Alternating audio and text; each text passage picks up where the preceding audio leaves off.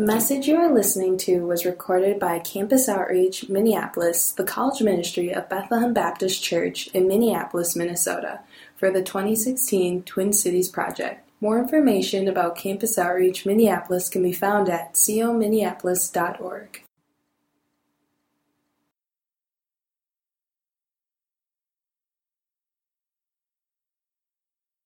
Started. We can get you out to the markets before prayer. All right. So now we're transitioning. We're gonna go from lots of gods and God is everything and every everyone to there's just one God and he doesn't he hasn't been married to Mary, he hasn't had a son and anything like that. And talk about Islam. How many of here here know someone who's a Muslim? Is a friend. Wow, everyone. Okay. And have you sat down and dialogued with with them about their beliefs in any kind of capacity? Is that something that people have done? Yeah, a little bit, so and so. Um, that's good. So most of you probably understand some of these quick facts, but we can read them in our in our books on page 23. Um, Islam is the name of the religion, and a Muslim is the name of the follower of Islam. Um, my dad asked me, so what do you think about the Islams? That's just not how it is. but there's 1.5 billion Muslims living in 3,200 people groups. There's only six Christian workers for every one million Muslims. Um, similar to Hindu, there's just very few people going to them, right? So we'd love to see more and more people engaging them. And then this number in the book, 1151, Muslim people groups are unengaged. I think that number is actually down to below a thousand now.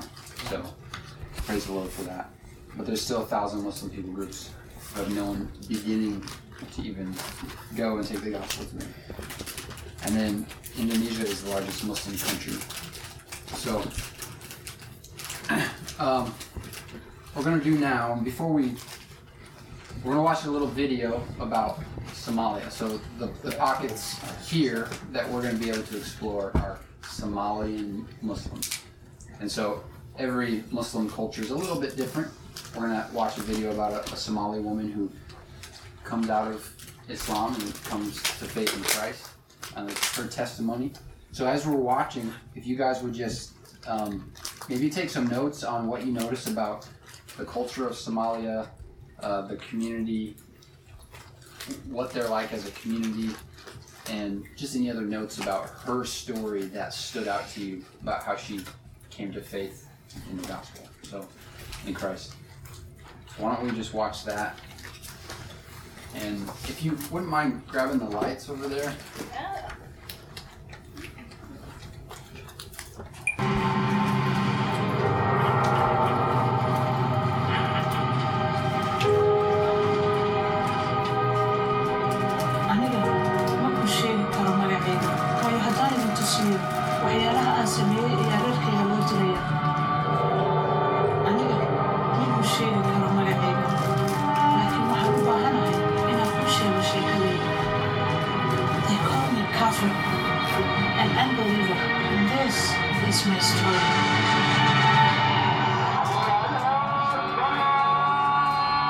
Somali, born and raised in the Horn of Africa. To be Somali is to be a Muslim.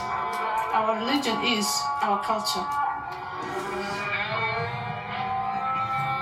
Somali people are very close. We share everything. In our house, we had only one room, and there were seven of us. We all grew up together cousins, aunts, uncles, grandparents. We don't belong to our parents only, but to all our relatives, the whole community. Even those who are far, we are still part of each other. We depend on each other. When I was in secondary school, my father died. My uncle in the US took over the responsibilities of my family. He provided our food, our schooling, everything. This is our custom when the father passes.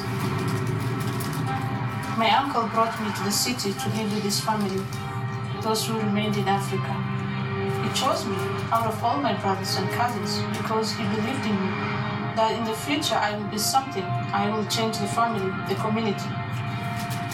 Some people thought this was a mistake. They said, keep her in the village, find her husband. In the city, she might lose her way. In some ways, they were right. It was there, in that city, I met some people who would change the course of my life. I'd always been taught that everyone who is not Somali is Christian. That the evil we see on TV and movies is because they are Christians. But when I met my new neighbors, they were different. They called themselves Christians, but weren't drunkards or adulterers or immoral like I was taught. Even though they didn't know me, they welcomed me, sharing their home with me.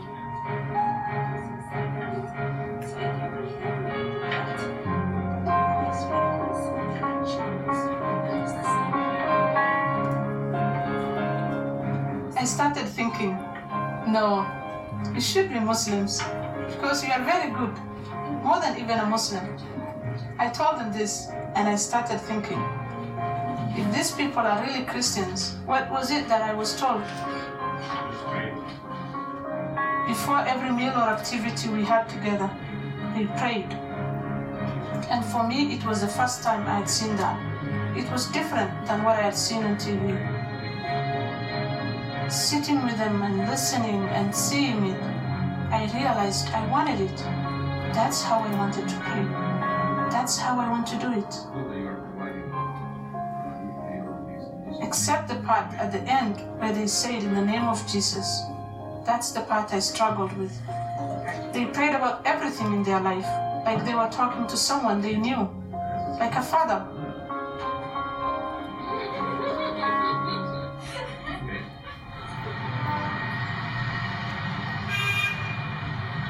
Led to many discussions about religion, about who God is, about who we are. They would ask me questions about Islam. I would ask them questions about Christianity. I would say, no, that's not Christianity. Then they would refer me to the Bible. We would read it together. But soon, I wanted to know more. I wanted to read it for myself. I asked for a Bible of my own.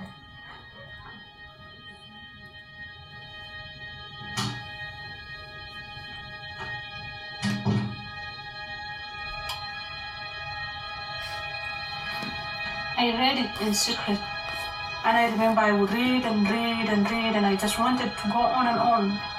But I struggled with who Jesus was.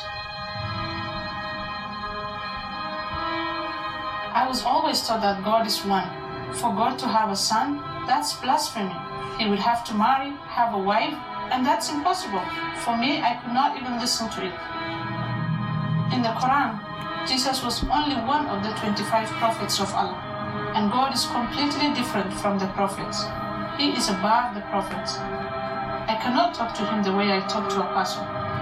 In the Bible, they talk about God as somebody who really loves and cares about them and is with them.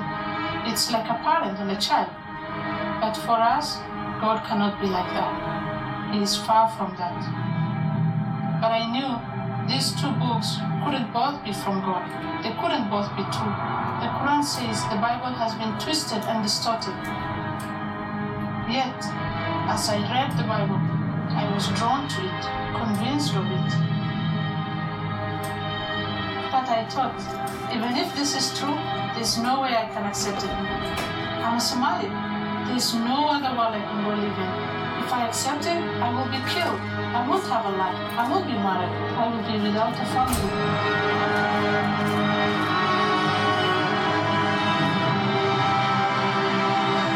The closer I got to my Christian friends, and the more I studied, the more trouble it caused for me and my family.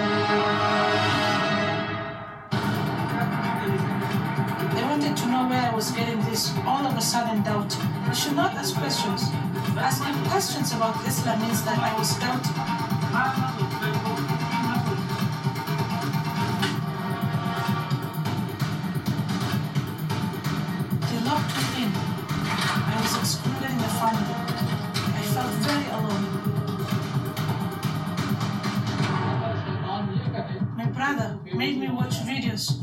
That say you can't be friends to Christians. These teachers, the sheikhs, they said you can't eat with them. You can't even shake hands with them. But those were all the things I was doing. And I told my brother, it's different than watching the video. But he wouldn't listen. You are shaming us. Are you doubting the teachings of the sheikhs? Are you an infidel?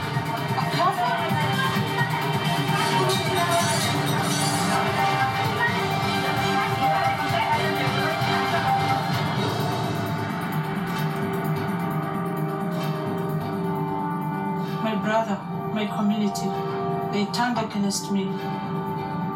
I was sent away from the city against my will. Back to the village. Back to the desert. When I got to the village, the sheikhs were waiting. For five days, they passed around me,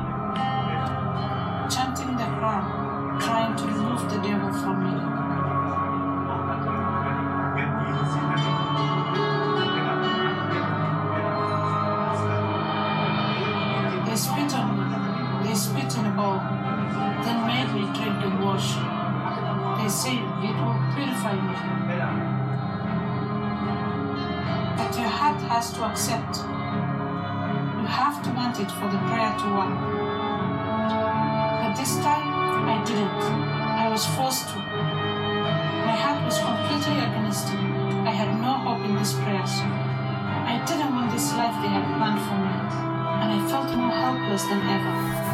I thought my life was over.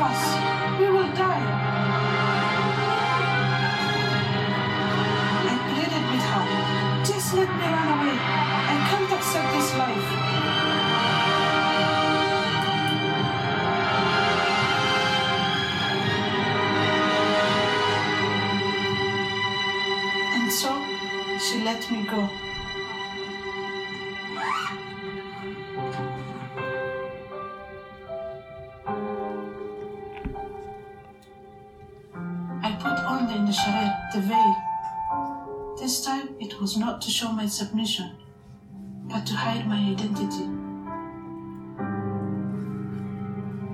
It was my only way to escape, and I would have only one chance.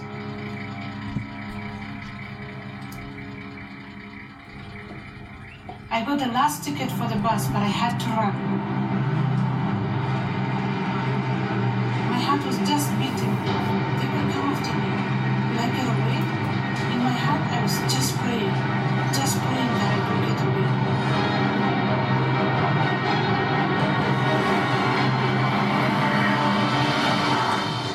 But two hours outside the village, the bus broke down.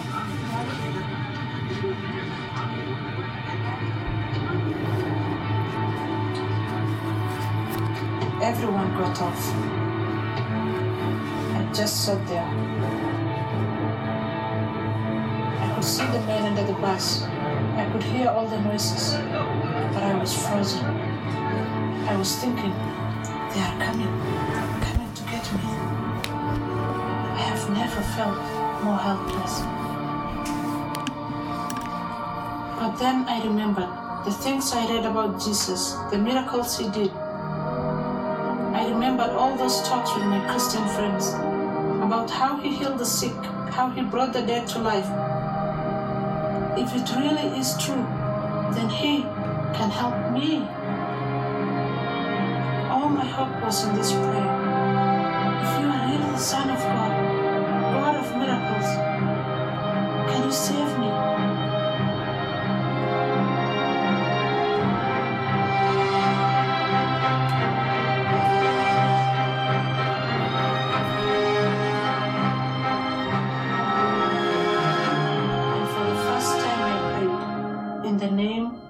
Jesus.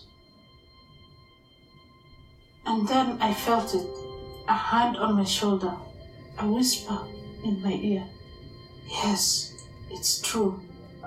I turned to see who had spoken. I couldn't see anyone, but I knew he was there. Jesus was there. I wasn't alone. I wasn't afraid. And that's when I had it. There were shouts of joy all around me. The bus was fixed. A few moments later, we were moving. My prayers were answered. Somehow, I was saved. I made it safely back to the city, the place where I live today. And yes, I'm still a Somali. I don't have to dress differently or eat different foods. But some things are different. In many ways, I am a woman without a country, without a family. I am a Somali Christian, a contradiction. And it hasn't been easy, especially those first years, moving from house to house, the threats, the loneliness. Following Christ cost me everything, but it was worth it. Among my people, there is a proverb I and Somalia against the world. I and my clan against Somalia. I and my family against the clan. I and my brother against the family.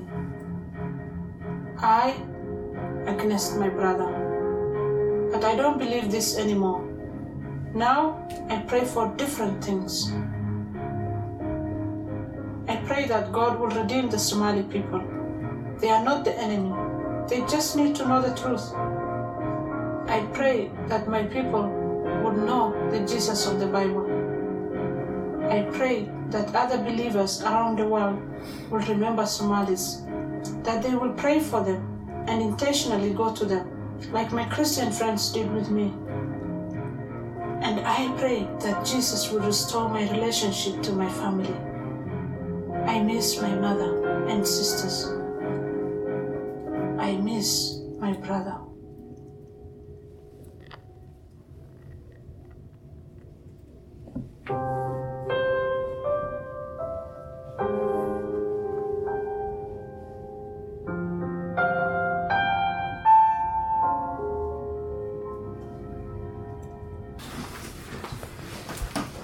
Anyone ever seen that before? Besides.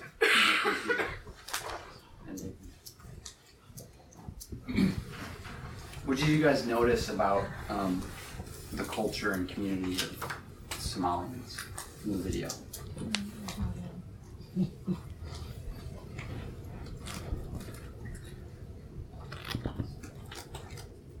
To renounce from the religion is almost to renounce from the family.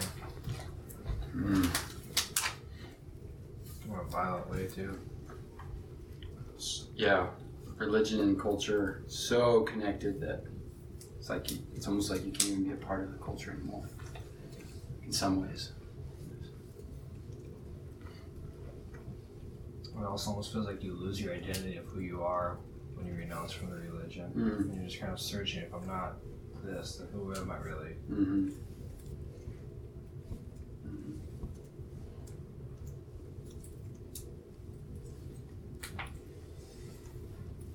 Did you guys see any pros or cons to kind of the tight knit community that the Somalis have?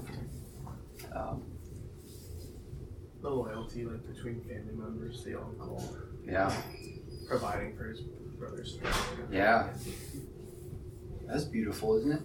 We could learn from that.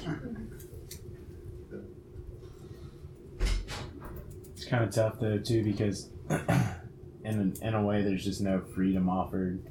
So I mean it comes it comes at a price to a certain extent. Mm, I mean because like she said she said to be Somali is to be Muslim, right. and so to be anything else means like you're not a part of that system that's looked after anymore. Mm-hmm. Where's your place?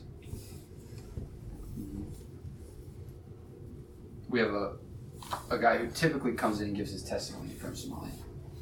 Somalia is a Muslim background believer, and when he came to faith, it was 20 years until he t- spoke to his family again.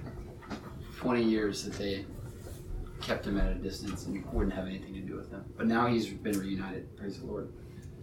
Hmm. So yeah, that's it's a very real thing. What would be a challenge, or what would be an opportunity for the gospel to go forth in that environment, knowing that they're so close and so tight knit as a community? Have that relationship with God and thing, or like they like have the father or that family structure close enough to know that you're you can be that close to God through Christ Mm. kind of thing. So the parallel between God being our Father and Yeah. just your family community, and God is a relational God and He wants to know us. And then, okay, I see that. That's good. I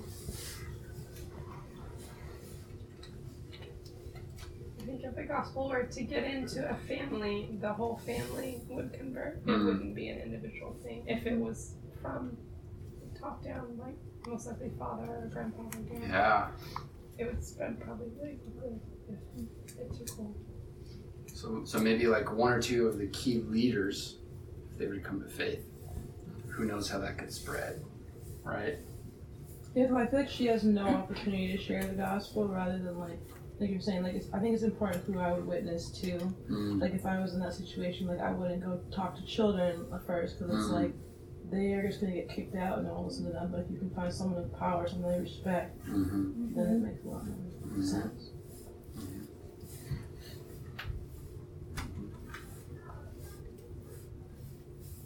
So let's talk now about just her journey for how she came out of Islam and the different steps, the different key points that helped her get to that point where she was professing Christ.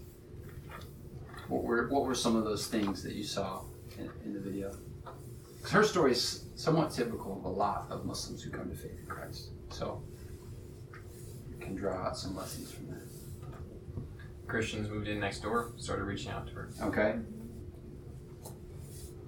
Probably the number one thing right there. Being able to talk and dialogue. Having a friend that's a Christian. Pretty much any Muslim background believer is going to tell you at some point in their journey they had a Christian friend. So important. Yet, something like 80% of Muslims don't have a Christian friend, you know? So, sad to think about. What else? I think our example is way more important to them than like our words. Like they never talked about them like preaching to her first. It was just Mhm. that they were themselves, and then she liked what she saw and was curious about it, rather than being like, "Hey, we're Christians. Like, what are you?" Yeah, They were just themselves. yep. They lived their lives for the Lord, and it it spread. There was the aroma of Christ, which was attractive to her. That's good.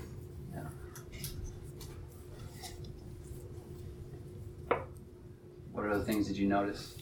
How about the very, very beginning? What got her to go into the city to begin with?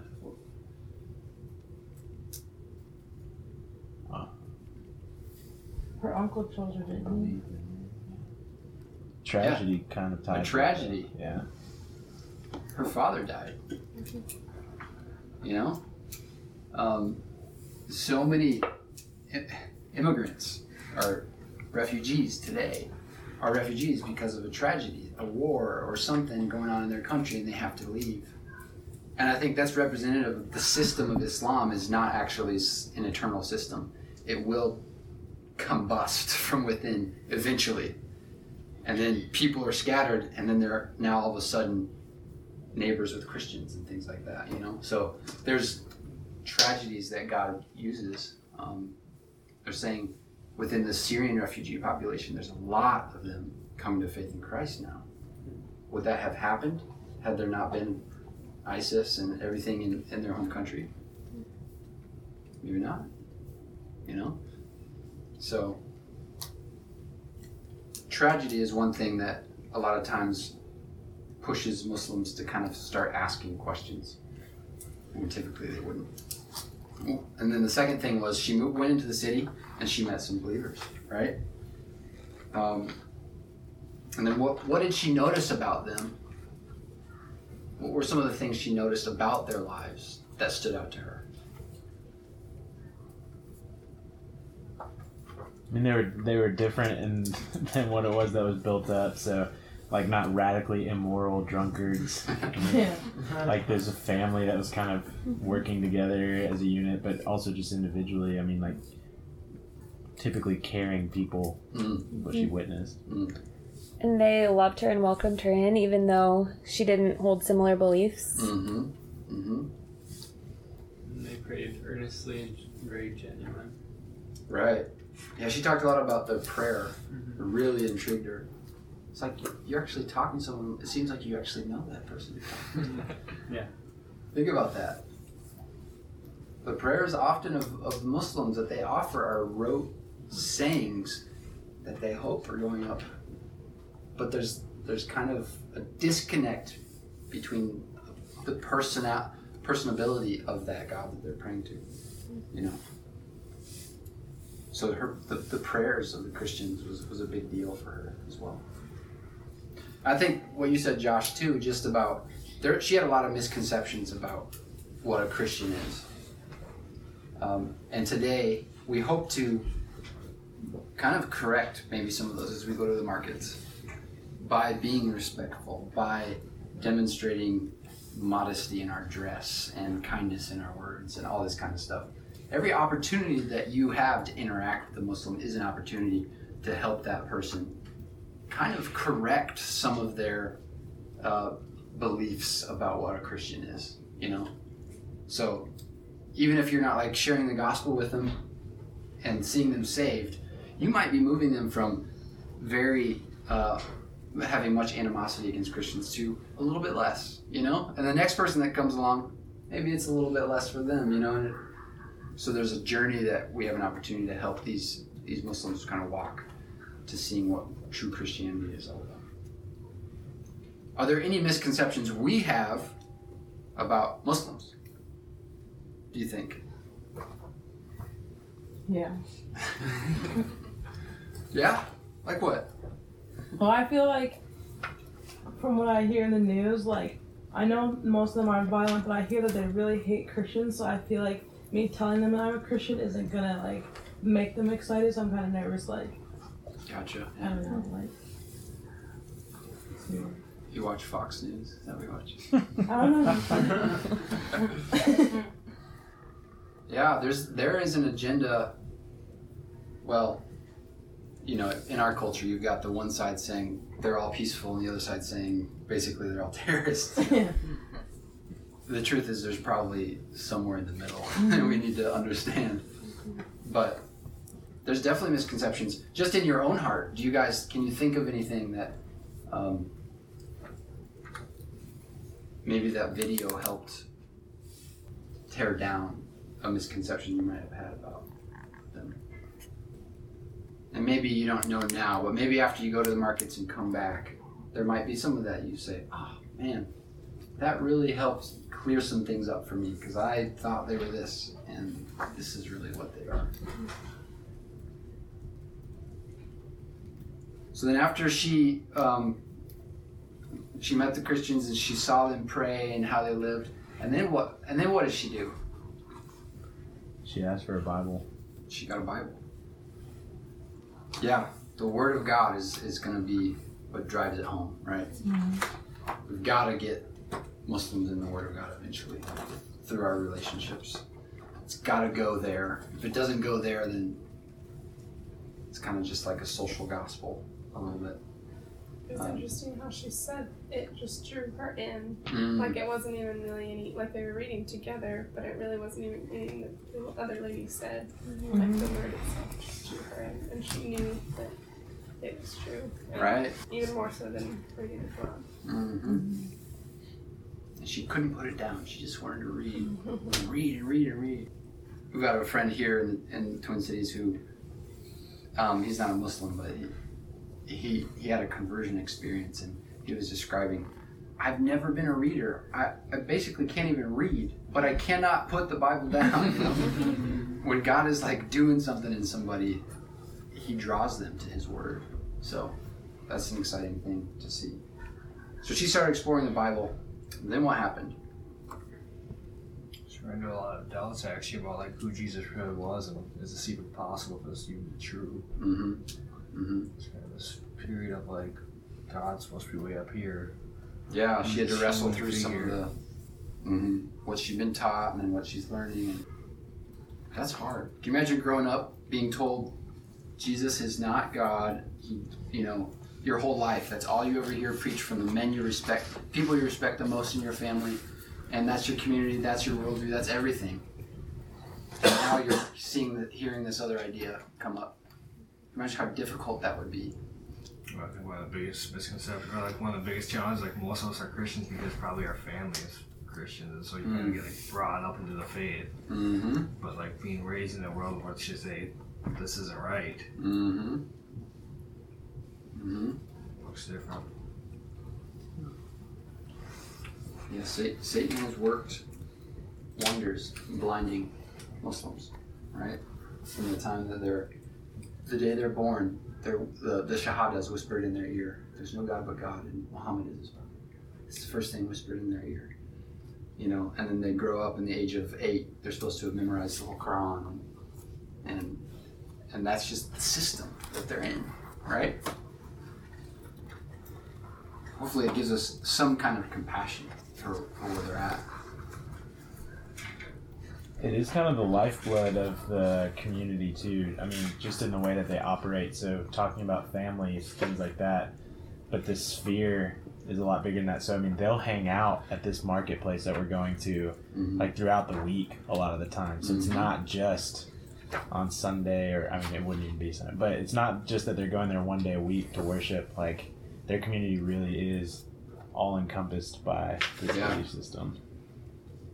Absolutely. In in their place of social gatherings is the call to prayer, you know? So that make sure that they don't miss it.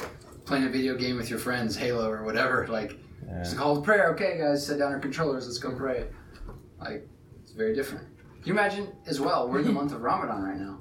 What if Christians, every single Christian, fasted together for an entire month, and every single night got together and fellowshipped and broke bread together? Can you imagine how unifying that would be as a community? You know, how someone who's not a part of that would just wouldn't get it. Just might not understand the bonds that are created through that kind of thing. I mean, I, I think those are some of those things are, are beautiful things um, when you just take the religious side out of it. So she goes through some doubts, but then she's continuing to read, and then what happens? She's still reading. She's discovered by her brother. She gets discovered, and then she gets persecuted, basically. So, any hint of someone even starting to question, how dare you question our uh, imams? That means you're doubting. And he hits her and he abuses her and locks her in a, in a room by herself, right? And then they take her back to the village and the elders spit in a, in a bowl and she's to drink it and they do these incantations and things like that. Persecution, right? How many of you had to go through that when you came to faith in Jesus? Hmm. No. Yeah. Not not to that extent, but my wife definitely experienced that. Yeah? Leading her Catholic family. Okay. So, th- so there's some of that, and that she would understand at a deeper level than most of us would. I think ours happens like the more we grow closer to God. Like I always tell my friends that like the more I I feel like I get closer away from like non-Christian people's like worldviews, and I feel like that's harder. But I feel like for them it's like right away. That Mm. makes sense. Like I feel like people think less of me now that I like don't do the same things I did in the past, and that's because my heart has changed towards God. But like no one was like upset with me at the beginning because I was a new Christian, and I feel like that's something I don't understand. Mm. Like I feel like when you know you're reading the Bible, you don't know that she's gonna become a Christian, so I don't get why they would care. Like Yeah. it's weird that they're that serious about it. Like no one, no one like makes fun of you when you're like, oh yeah, I read the Bible today. Like no one cares. Mm-hmm. but that's like a big deal to them. Mm-hmm. So you realize that there's power in these other words, you know? That there's this intrinsic fear that Satan has birthed just in the culture and religious system of Islam of looking at the truth, you know? And you see it in our in our country too. Pe- People are willing to accept faiths and religions, everything except Christianity. Mm-hmm. It's just Satan working to prevent people from seeing the truth. So persecution happens to a lot of these Muslim people who are coming to faith. And then there's also this element at the very end that you saw where she's in the bus. And what happens in the bus? Double breakdown action. Double breakdown. Tell me more. The bus breaks down and so does she. Okay. What and then what happens? How does she get through that?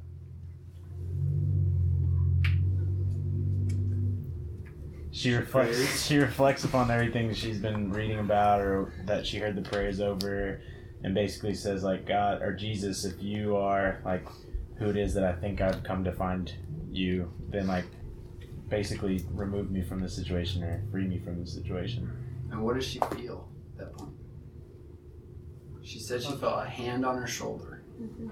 and a whisper in her ear. No one's there. But she knew it was him.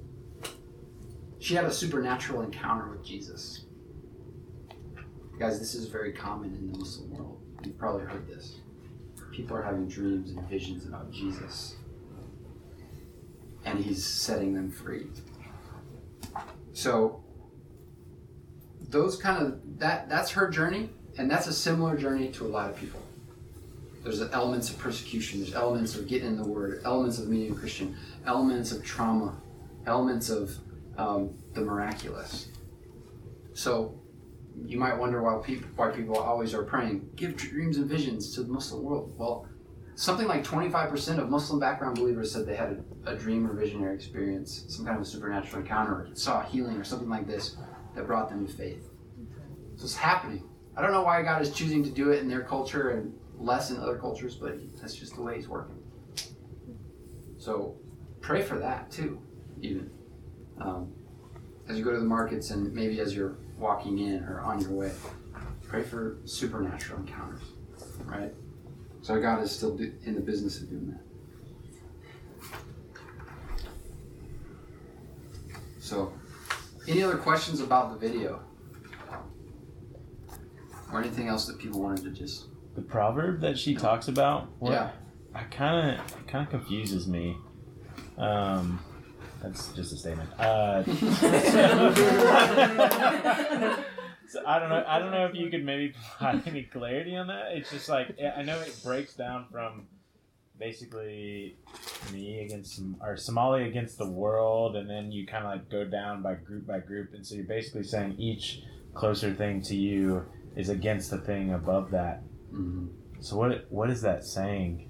If you look on the bottom of page 25 in your book, I don't know, maybe this will provide some clarity, but there's a question because it quotes the proverb I am Somalia against the world, I am my clan against Somalia, I am my family against the clan, I am my brother against the family, I against my brother. And then it asks a question This Somali proverb addresses the issue of allegiance and relationship. How was Amara's understanding of cultural loyalty and hierarchy challenged by her desire to follow Christ? What do you think about that question?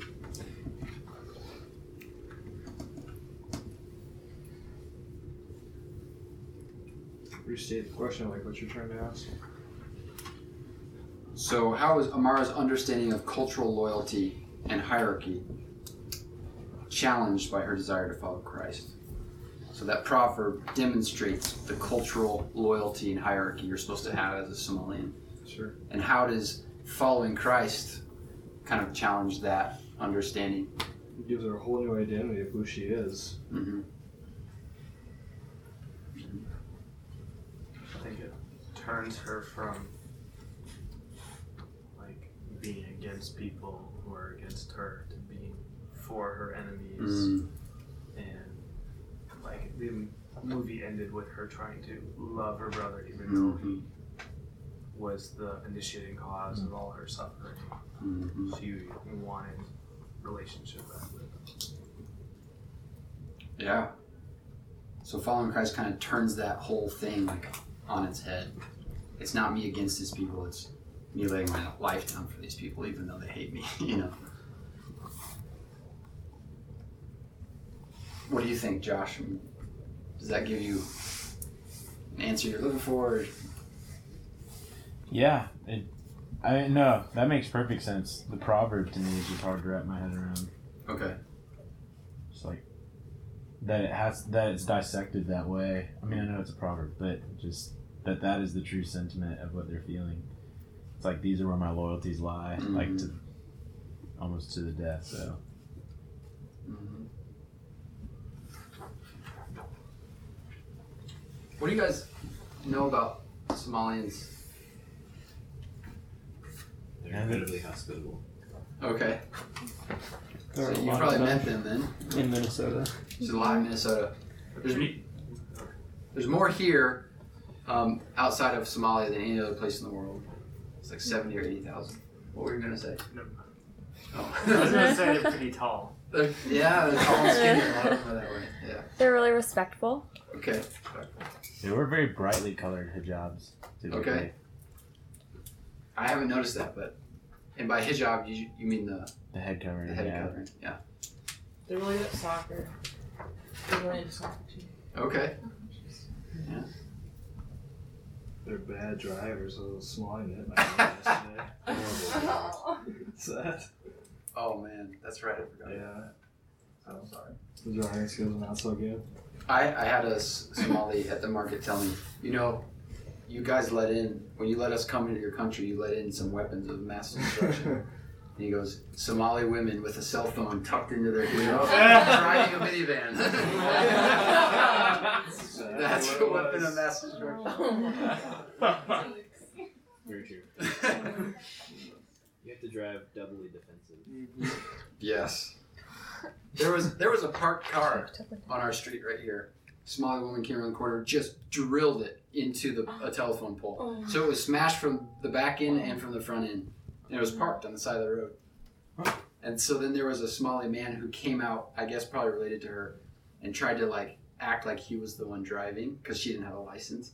This is the whole debacle. Oh, There's a lot of action that takes There place was- over here. there was like three some young Somalian girls that were across the street yesterday afternoon, and they were videoing one girl while she tried to put the car in drive and like just pu- pull it away from the curb. It was just Oh, a no. fiasco to watch. It was interesting. Well, that makes you feel like they're real people just like the rest of us, you know? Yeah. Uh-huh. I relate so. My exposure, so not being from Minneapolis, I mean, if I'm just speaking candidly, like my only exposure was Hollywood, like Somalian pirates. Ah, yeah. A lot of people say that. Pirates. And even people say um, that, you know, those crack stacks not far from here that have the multicolored windows. Um, people have said that, that was that's ground zero for recruiting for ISIS in, in the country, in our country. So there's been some kids, even from a mosque not far up here, who've been just gone missing, and they wound up they were overseas, um, serving ISIS or something like that. So you know, people hear that kind of stuff. Ten bucks. Yeah. Yeah. Yeah. We actually, if, if the guy who usually comes to give his testimony, he's related to the Captain Phillips pirate, the one who played the actor who played the role. Ah, okay. He actually helped him practice his lines before he went and auditioned. So. That's crazy. He's not, no. and he'll say, the reason they picked him is because he's so ugly. That's what he said.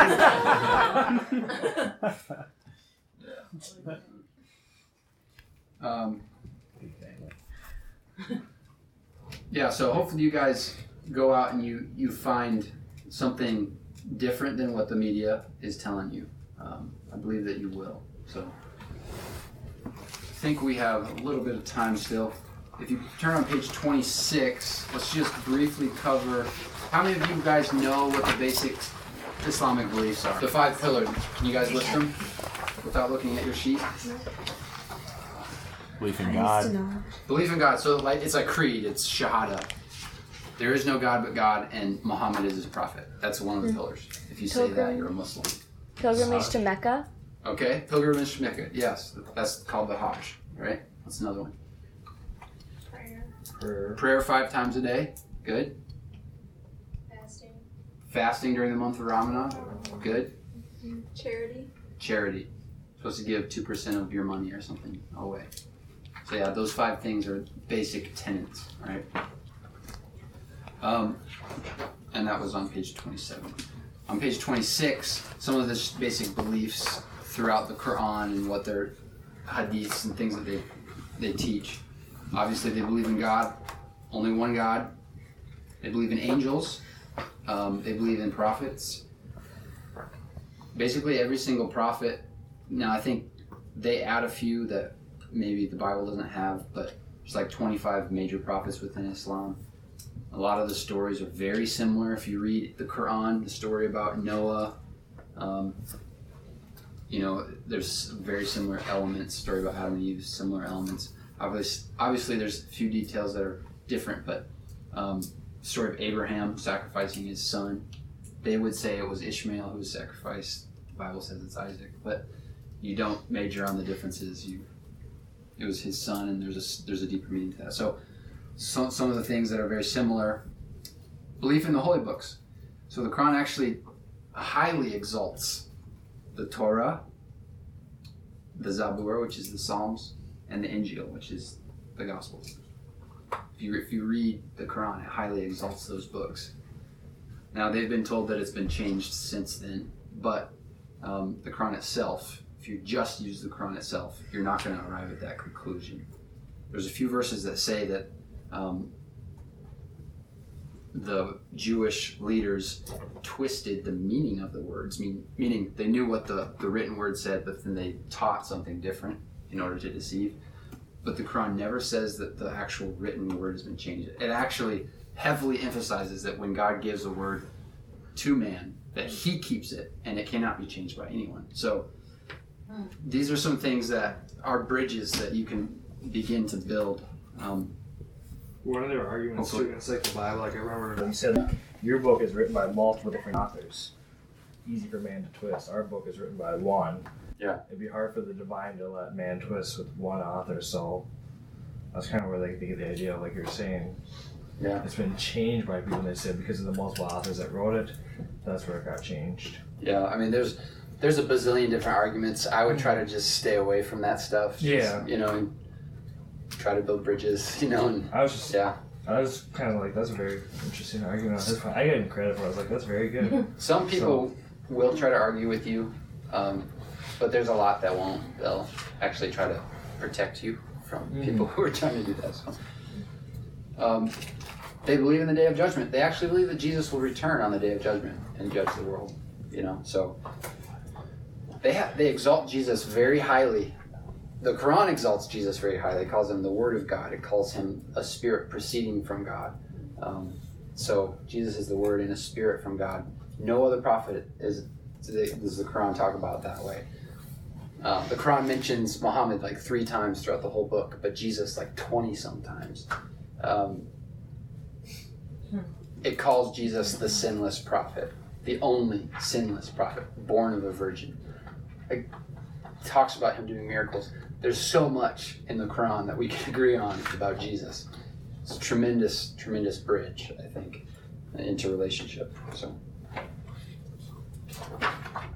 Is it hard to find things that they're like opposed to in their religion that would make it easy for us to like? Because I feel like it's easy to be like, oh, we agree on all these things, but then like, what could I say? Like, Oh, trust me, that like, do they not? There's something their they don't like, or are they like totally all out? likely the only things that they'll talk to you about are what they disagree with you on. But we we just want to go as a learner and we listen and we ask questions. And, Or no, I mean, like, what about their religion do they not like? oh, what do you mean? Uh, Like, because I feel like it's easy to find things that we have in common, but like when I talk to like my Mormon friends, I'll be like, oh, I don't like that I can't drink coffee. Like it's really stupid that that's a rule. Like Oh. what things do they not like? Like, be like, hey, I don't like, you know, you don't Yeah. have to. Do." I don't know. Like That might depend on the person. I mean, You as you get to know different Muslims, you'll start to understand some of those things. Know. Okay. So let's see here. Okay, we're gonna get you out the door here shortly. You- You're just there looking around and, and, you're learning about Somali culture, and you're shopping. So while you're there, you want to observe the culture at the market, and then while you're there, we'll give you some money that you can buy an artifact. Um, Ten dollars, hopefully, we'll get you. But you can feel free to buy something more expensive with your money if you if you want to. And then when we come back, we'll be able to kind of share that with everyone, like what we bought, and talk about it a little bit. Um, guys, you're gonna find most places that where other guys are hanging out are bookstores, barbershops, the mosque, tea shops, people watching soccer, different places. Now the, the, the restaurants are going to be closed during the day because it's Ramadan, so it's going to be a little bit different for you than for other people who go. But um, you might that might be a good question to ask. Like, I heard you guys are doing Ramadan right now. How do you break your like? When do you start eating? Can you tell me more about that? Where, where do you go to eat? Because we're going to go tonight and we're going to actually eat a, a break the fast called iftar. So it's the first meal once the sun sets where they can begin eating again. We're going to go and join some people at a restaurant tonight doing that. So you just might want to, those could be good questions to ask about.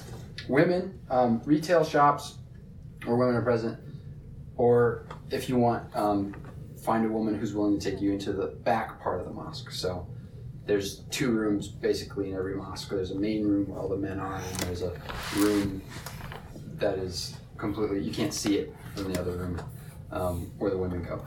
But sometimes they'll have a video feed of what's going on in the main room, in the women's room. So um, we strongly, strongly recommend women do not get henna. We've had too many people go and get the black henna, which is fun because you sit and you talk with the women and you can relate and it's fun. But then they scar, and for the next six months, it does not go away. So that's that's our caution to you. it doesn't happen to everyone, but for some of you, some people it does. So, and then while you're shopping, just try to engage in natural conversations. Uh, so, we would like for you guys when you go to the place. There's going to be a 24th Street Mall, Karmel Mall, and then Riverside Mall. We're going to send three different groups of people to three different malls. We would suggest that you split up into two by two and maybe even enter different parts of the mall so it's not like we're bombarding the whole place at once. You have much more success when you're in pairs than if you go with a group of like five people. Imagine them coming to you in a market and there's five of them trying to like talk to you or whatever as opposed to just two. Like it, it's just Jesus knew what he was doing when he sent out the 72 two by two, right? So Would you recommend that we go like two girls together and then go talk to women in a shop or like and two guys together? Would that be the best way to do that? I'm sorry, say that again. Like girls go with girls and guys go with guys. Oh, guys? absolutely, yes. Yeah. Absolutely. Um, so this culture is you don't really girls shouldn't really make eye contact with guys. hmm If they're making eye contact with you, usually it means they have motives that you just you don't even want to entertain at all. So just move on, okay? Um, and interact with only women. Guys, please don't be. You know, if you're in a shop and the shop owner is a different gender than you, that's one thing because you're talking about business, whatever. That's fine. But just out and about, just talk to your same gender. And the, the pairs should all be gender specific pairs. And usually women won't like if you like try to introduce yourself.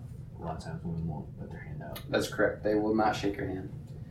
And even though I, I I've been told that and, and know that, I still sometimes do. And they say, "Oh no, I can't do that." And I say, oh, "I'm really sorry. I forgot."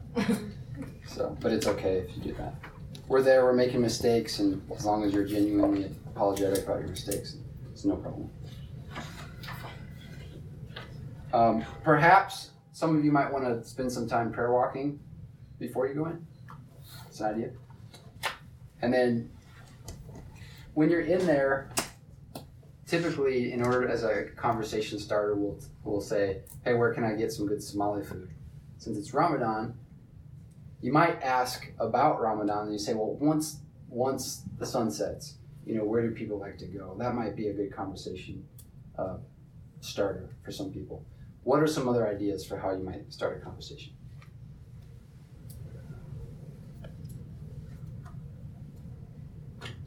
You are talking about soccer. I know they like that. Yeah, soccer. That's a that's a great one. I like to do for fun. What do you like to do for fun? hmm You could ask about the shops, like where's a good bookstore, where's it good. Oh yeah, that's be good. Yeah.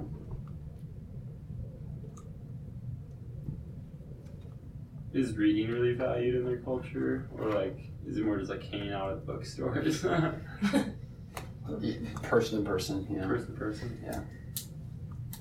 The bookstores aren't like bookstores here. It's mostly like uh, Religious. religious uh, type of books. Not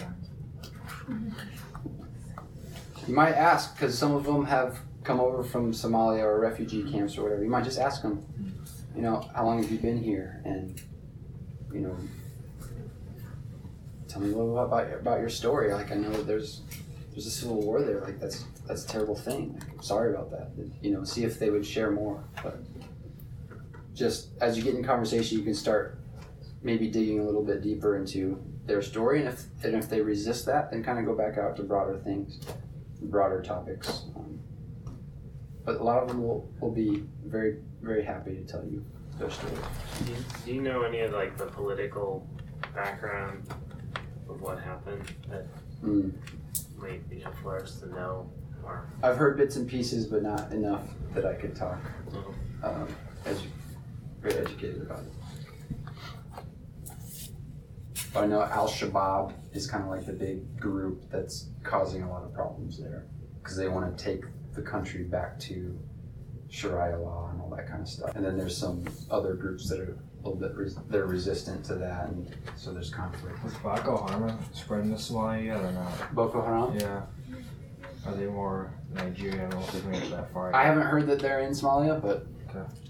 yeah, I don't, I don't know the whole story. There.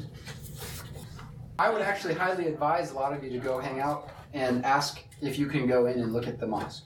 And guy, I mean, every single time, like, oh yeah, absolutely, and they'll bring you in and they'll let you sit in the back and, and Guys observe. girls. Yeah, well, guys and girls won't be together, but girls ask girls, and girls, the ladies there will take you into a different room where you can sit and observe. So I think that's very informative, and then it, it's it's a good way to begin asking questions and having dialogue. So definitely do that. If they want to take you in, that's fine. You you do have to take your shoes off. Make sure you pay attention to where they're putting their shoes. Take your shoes off, put them there, but then go in and observe. Any other questions?